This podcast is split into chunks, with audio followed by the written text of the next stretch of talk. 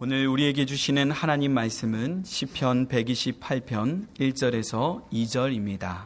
여호와를 경외하며 그의 길을 걷는 자마다 복이 있도다. 내가 내 손이 수고한 대로 먹을 것이라 내가 복되고 형통하리로다. 아멘. 하나님께서는 하나님의 형상대로 지으신 사람을 사랑하십니다. 사람을 사랑하시기에 비록 사람이 창조주 하나님을 하나님으로 인정하지 않고 불순종의 죄에 빠졌을 때에도 자비를 베푸셨고 용서해 주셨습니다. 하나님께서 우리에게 창조주 하나님을 멀리하며 죄에 빠져 살아가지 않도록 하나님을 경외해야 함을 알려 주셨습니다. 하나님을 하나님으로 인정하며 하나님을 경외함은 하나님의 말씀을 가까이 하며 하나님의 말씀을 존중할 때 가능합니다. 그래서 하나님께서 우리에게 하나님의 말씀을 주셨습니다. 하나님의 말씀은 율법으로, 역사서로, 예언서로, 시가서로, 서신서로 등 다양한 형태로 주어졌으며 오늘날 66권의 성경으로 완성되었습니다.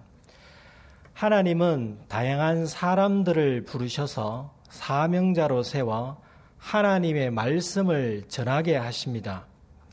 신약 시대에는 하나님께서 사도들과 주님의 제자들을 도구 삼아 구원자이신 예수님의 도를 전하도록 하셨습니다.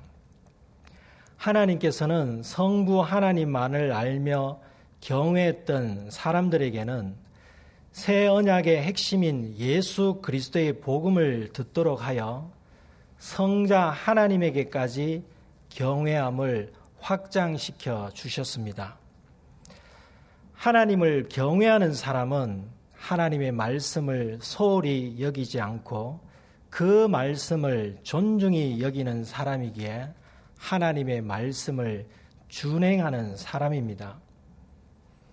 하나님을 경외하는 사람입니까? 아니면 하나님을 경외하는 사람이 되고 싶습니까? 그렇다면 하나님의 말씀을 소홀히 여기지 않고 하나님의 말씀을 준행하는 사람이 되십시오. 하나님을 경외하는 것과 하나님의 말씀을 준행하는 것은 불과 분리의 관계이며 어느 한 방향으로만 성립되는 명제가 아닙니다. 이 둘은 가역적입니다.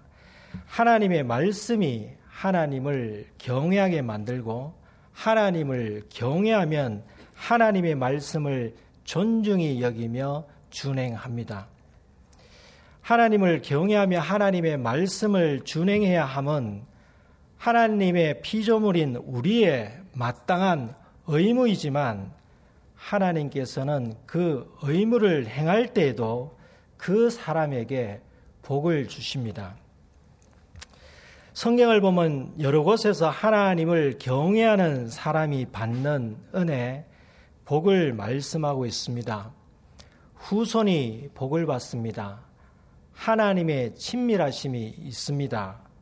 부족함이 없습니다.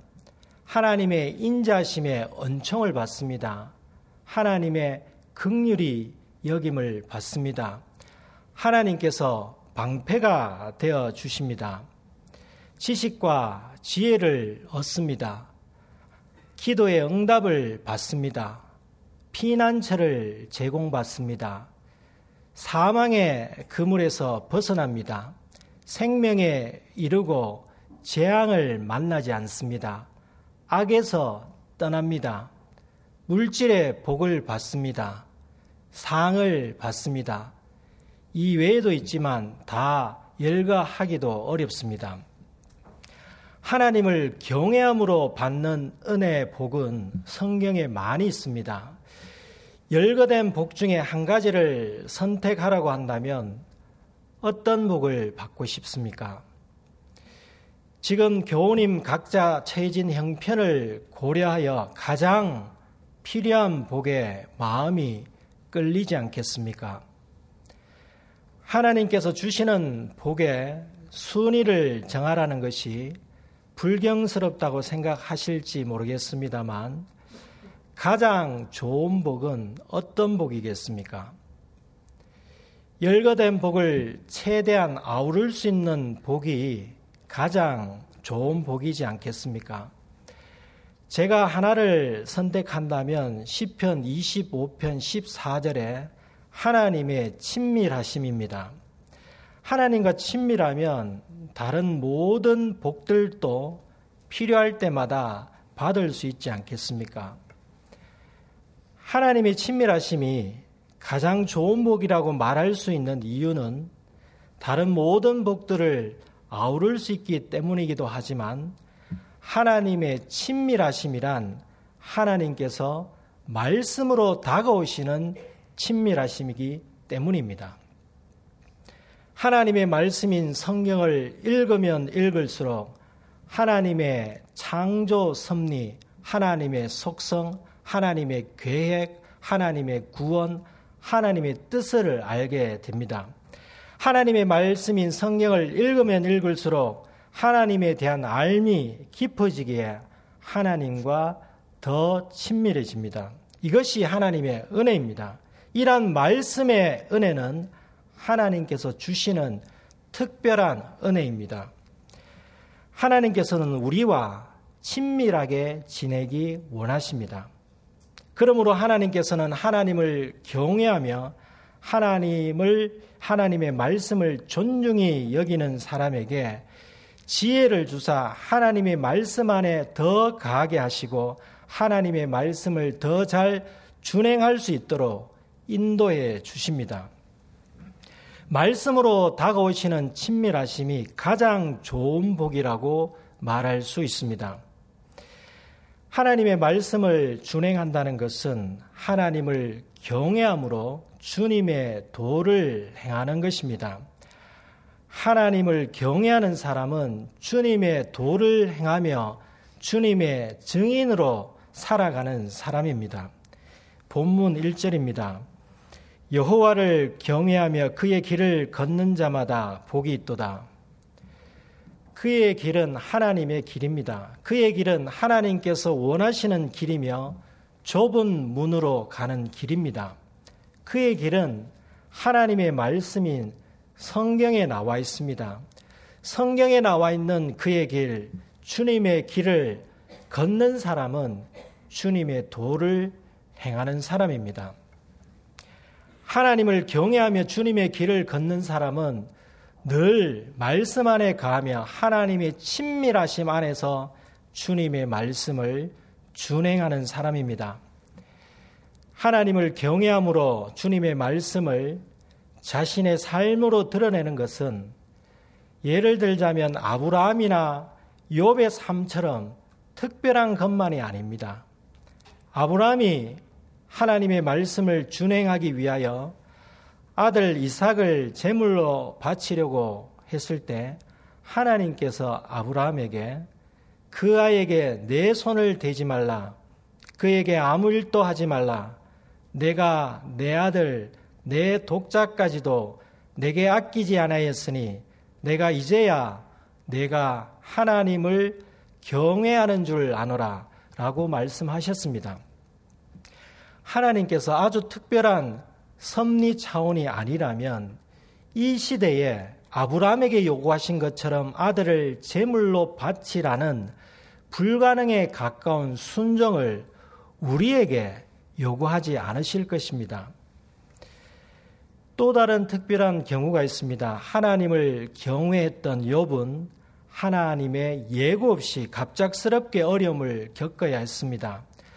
사탄이 하나님께 욥이 어찌 까닭 없이 하나님을 경외하리까라고 말하며 하나님께서 욥이 손으로 하는 바 복을 주시고 소유물이 넘치게 해서 하나님을 경외하니 그의 소유물을 치면 하나님을 욕할 것입니다 라고 말했습니다.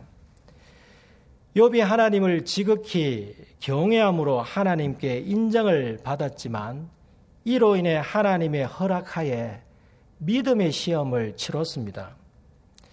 욥이 소유했던 양, 낙타, 소 등의 가축이 1만 마리가 넘었습니다. 가축의 종류에 따라 가격이 다르지만 평균 한 마리 10만 원이면 10억 원, 평균 한 마리 100만 원이면 100억 원이 됩니다. 욥은 대략 수십억 원이 넘는 전 재산을 순식간에 다 잃었습니다. 재산만 잃은 것이 아니라 아들 7명과 딸 3명을 잃었습니다. 왜 죽었는지 이유조차 몰랐습니다. 하나님께서 욥에게 자식들을 데려가고 재산을 가져가겠다고 미리 말씀하지 않으셨습니다.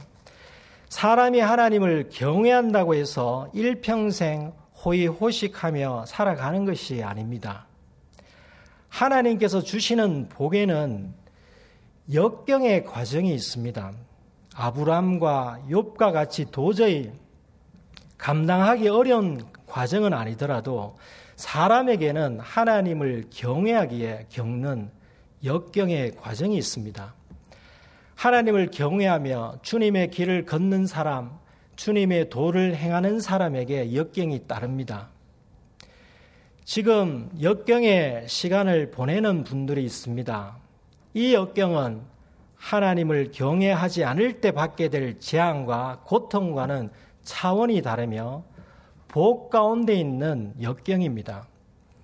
우리가 하나님을 경외했던 아브라함과 욥이 받았던 역경을 감당할 수 있겠습니까? 그런데 하나님을 경외함으로 주님의 말씀을 자신의 삶으로 드러내기 위해서 아브라함과 욥의 삶처럼 특별함이 필요하지 않습니다. 교우님들은 어떠한 방법으로 하나님을 경외함으로 주님의 길을 걸어가며 주님의 도를 자신의 삶으로 드러내기를 원하십니까? 본문 2절을 통해 살펴보겠습니다. 내가 내 손이 수고한 대로 먹을 것이라 내가 복되고 형통하리로다. 하나님을 경외함으로 복을 받고 있는 사람임을 어떻게 입증하면 좋겠습니까? 아브라함처럼 보통 사람들은 도저히 순종할 수 없는 아들을 제물로 바치는 결단을 하여 복을 받는 것이겠습니까? 아니면 욥처럼 갑작스럽게 닥친 자녀들의 죽음과 전 재산을 잃었음에도 하나님을 저주하지 않고 인내하다가 이전보다 갑절의 복을 받는 것이겠습니까? 아브라함처럼 욥처럼 살면 좋겠습니까? 하나님께서는 극심한 역경의 과정을 감당할 수 있는 사람들에게는 아브람과 욥처럼 하나님을 경외함으로 복을 받는 사람의 표본으로 사용하실 것입니다. 그러나 아브람과 욥처럼 아니더라도 하나님의 복과 형통을 누리는 사람임을 입증할 수 있습니다. 그것은 거창한 것이 아닙니다. 바로 손이 수고하는 대로 먹고 사는 것입니다. 하나님께서 하나님을 경외하며 하나님의 길을 걷는 사람에게 주시는 복과 형통은 손이 수고하는 대로 먹고 사는 것입니다.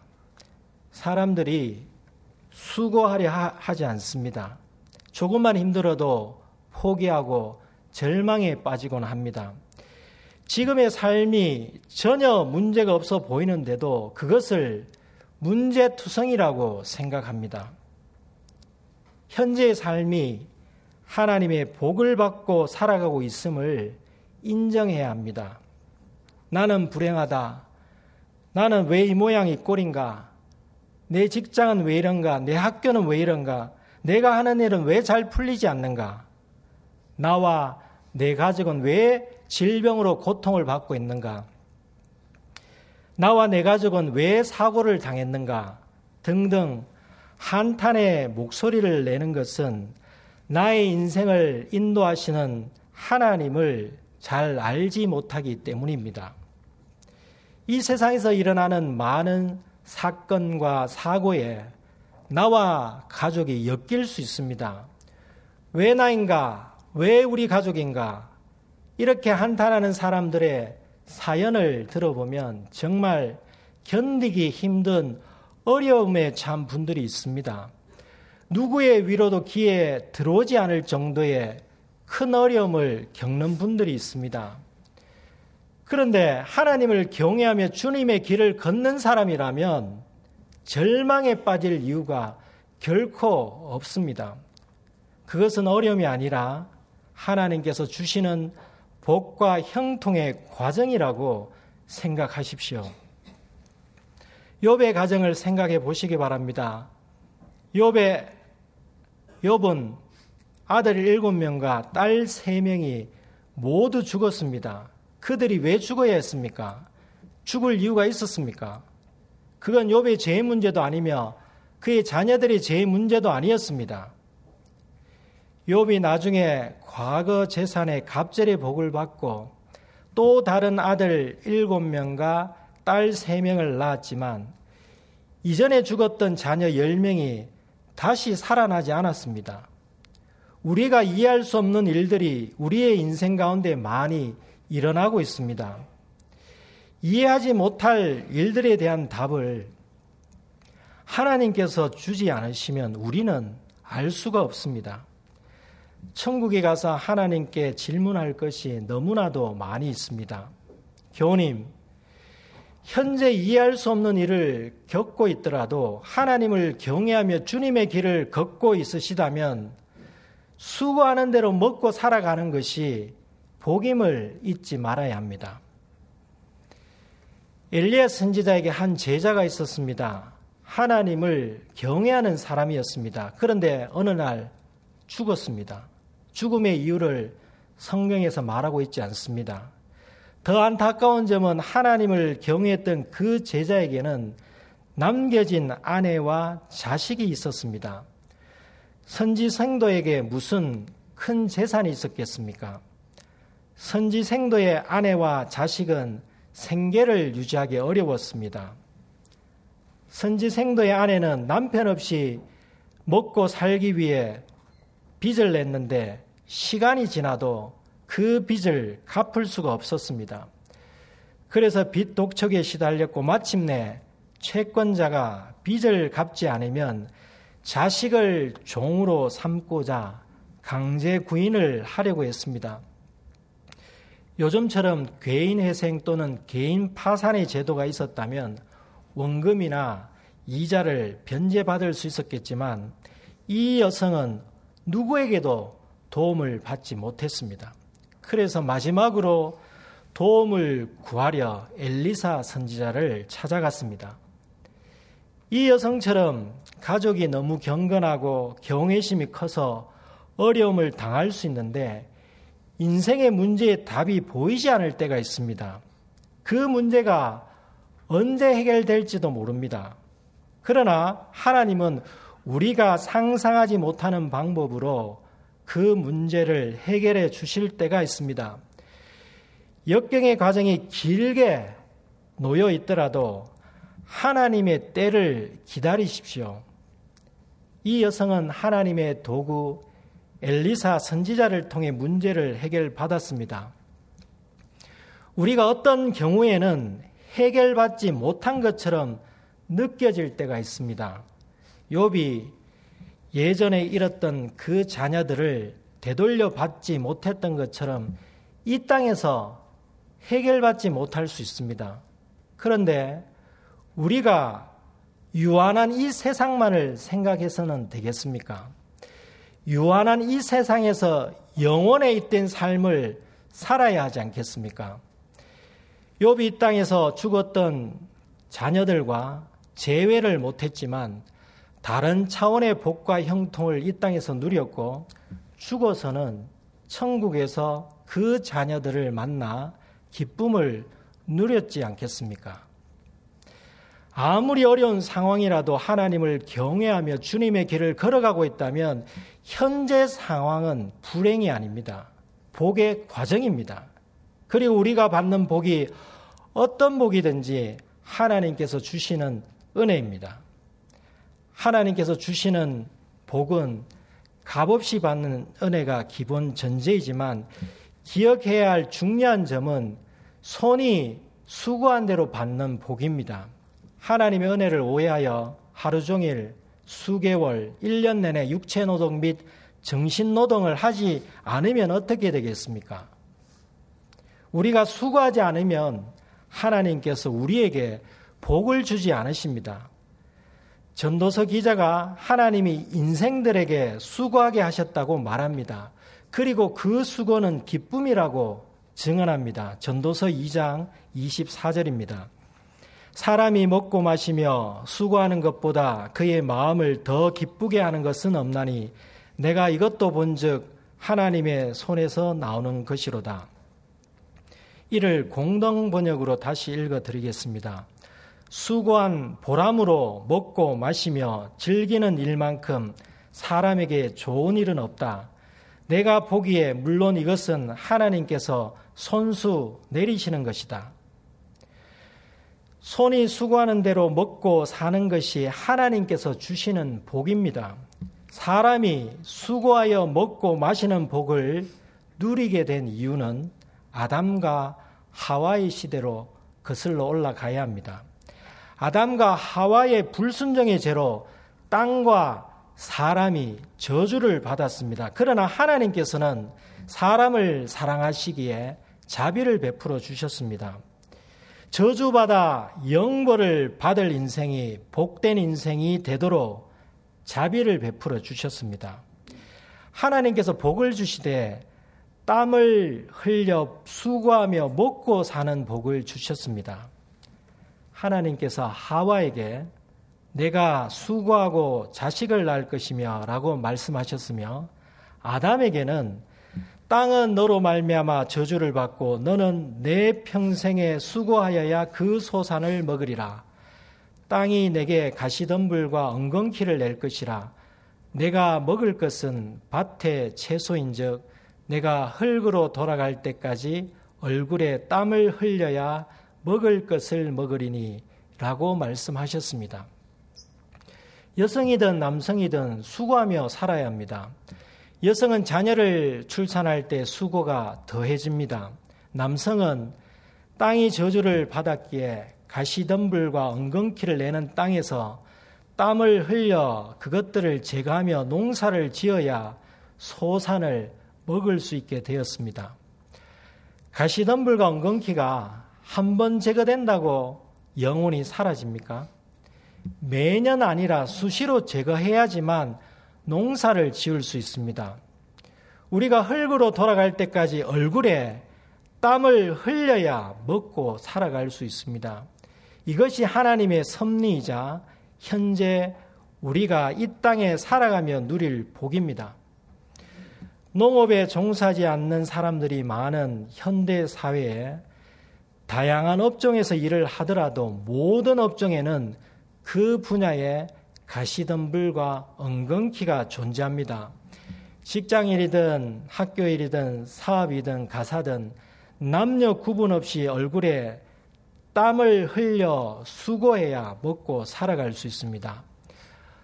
어떤 일을 하다가 조금 힘들다고 포기하려고 한다면 하나님의 수고의 섭리에 과연 적합한지를 생각해 보아야 합니다. 직장 내 상사와 동료, 거래처 사람이 힘들게 하면 사직이나 이직, 거래처 변경을 너무 쉽게 고려하고 있지 않습니까? 그것이 단지 내가 땀 흘려 수고하기 싫어서 그런 것이라면 다시 한번 생각해 보시기 바랍니다. 어떤 분들은 수, 어, 보수나 수익이 생각보다 적게 나와서 신상 변화를 모색하고 있습니다. 우리가 땀 흘려 수고해서 월급을 받거나 수익을 내서 그 돈으로 생필품을 구입해서 먹고 살아가고 자기 공부하고 자녀 교육을 시키고 의식주 생활을 한다면 복 받고 살아가는 것입니다. 열심히 땀 흘려 수고해도 월급을 받지 못하거나 사업이 잘 되지 않는 사람들이 있는데 하루 벌어 하루 먹고 살든 한 달을 벌어 한 달을 먹고 살든 땀 흘려 수고하며 살아가는 것이 하나님을 경외하며 주님의 길을 걸어가는 복되고 형통의 삶임을 잊지 마십시다. 우리 인생의 수고는 예수님께서 다시 이 세상으로 재림하시고 우리가 완성될 하나님 나라에 들어갈 때에 끝이 납니다. 그때는 이 땅에서 현재 하고 있는 땀 흘리는 수고를 할 필요가 없습니다. 아담과 하와가 범죄하기 전에 에덴 동산에서 수고를 하지 않았던 것처럼 수고 없이 살아갈 것입니다. 그러나 그 날이 오기 전까지는 이 땅에서 수고하며 살아가야 합니다. 손이 수고한 대로 먹고 사는 하나님의 복의 섭리를 거스르지 않고 살아가야 합니다. 이 땅에 수고 없이 이루어진 게 어디에 있겠습니까? 가정이나 일터에서 수고 없이 이루어진 것이 있습니까?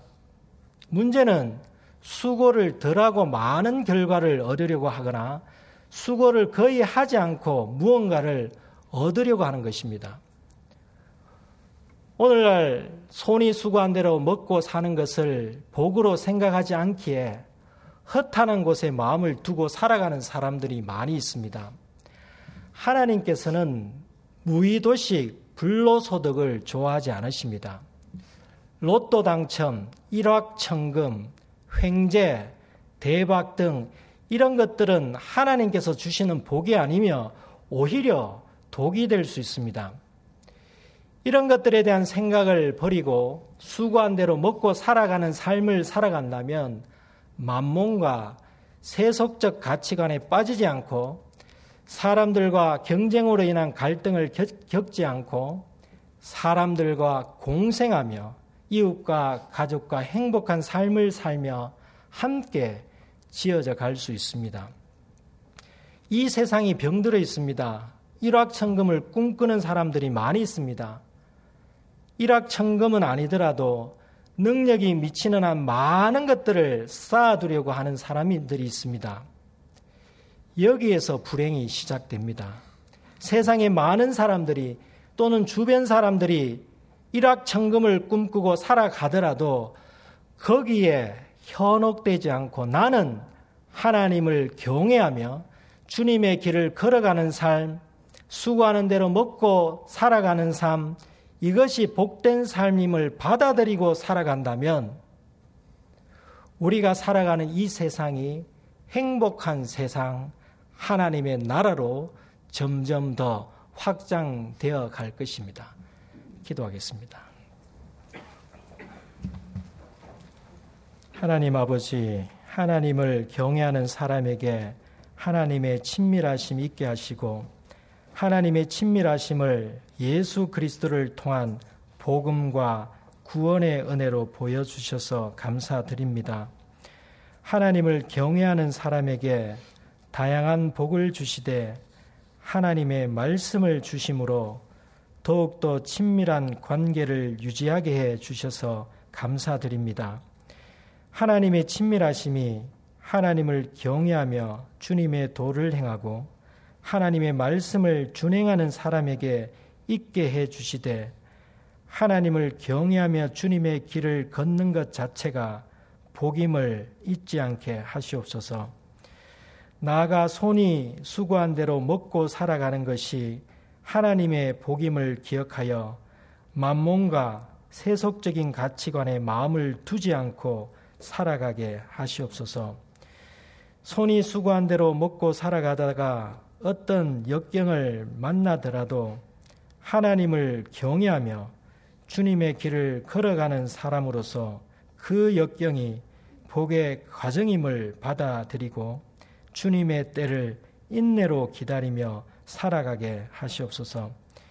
하나님의 말씀을 소홀히 여기지 않고 존중하며 주님의 길을 걸어갈 때에 저희와 친밀하신 하나님의 말씀이 저희를 지켜주심을 잊지 않게 하시옵소서 예수님의 이름으로 기도드립니다.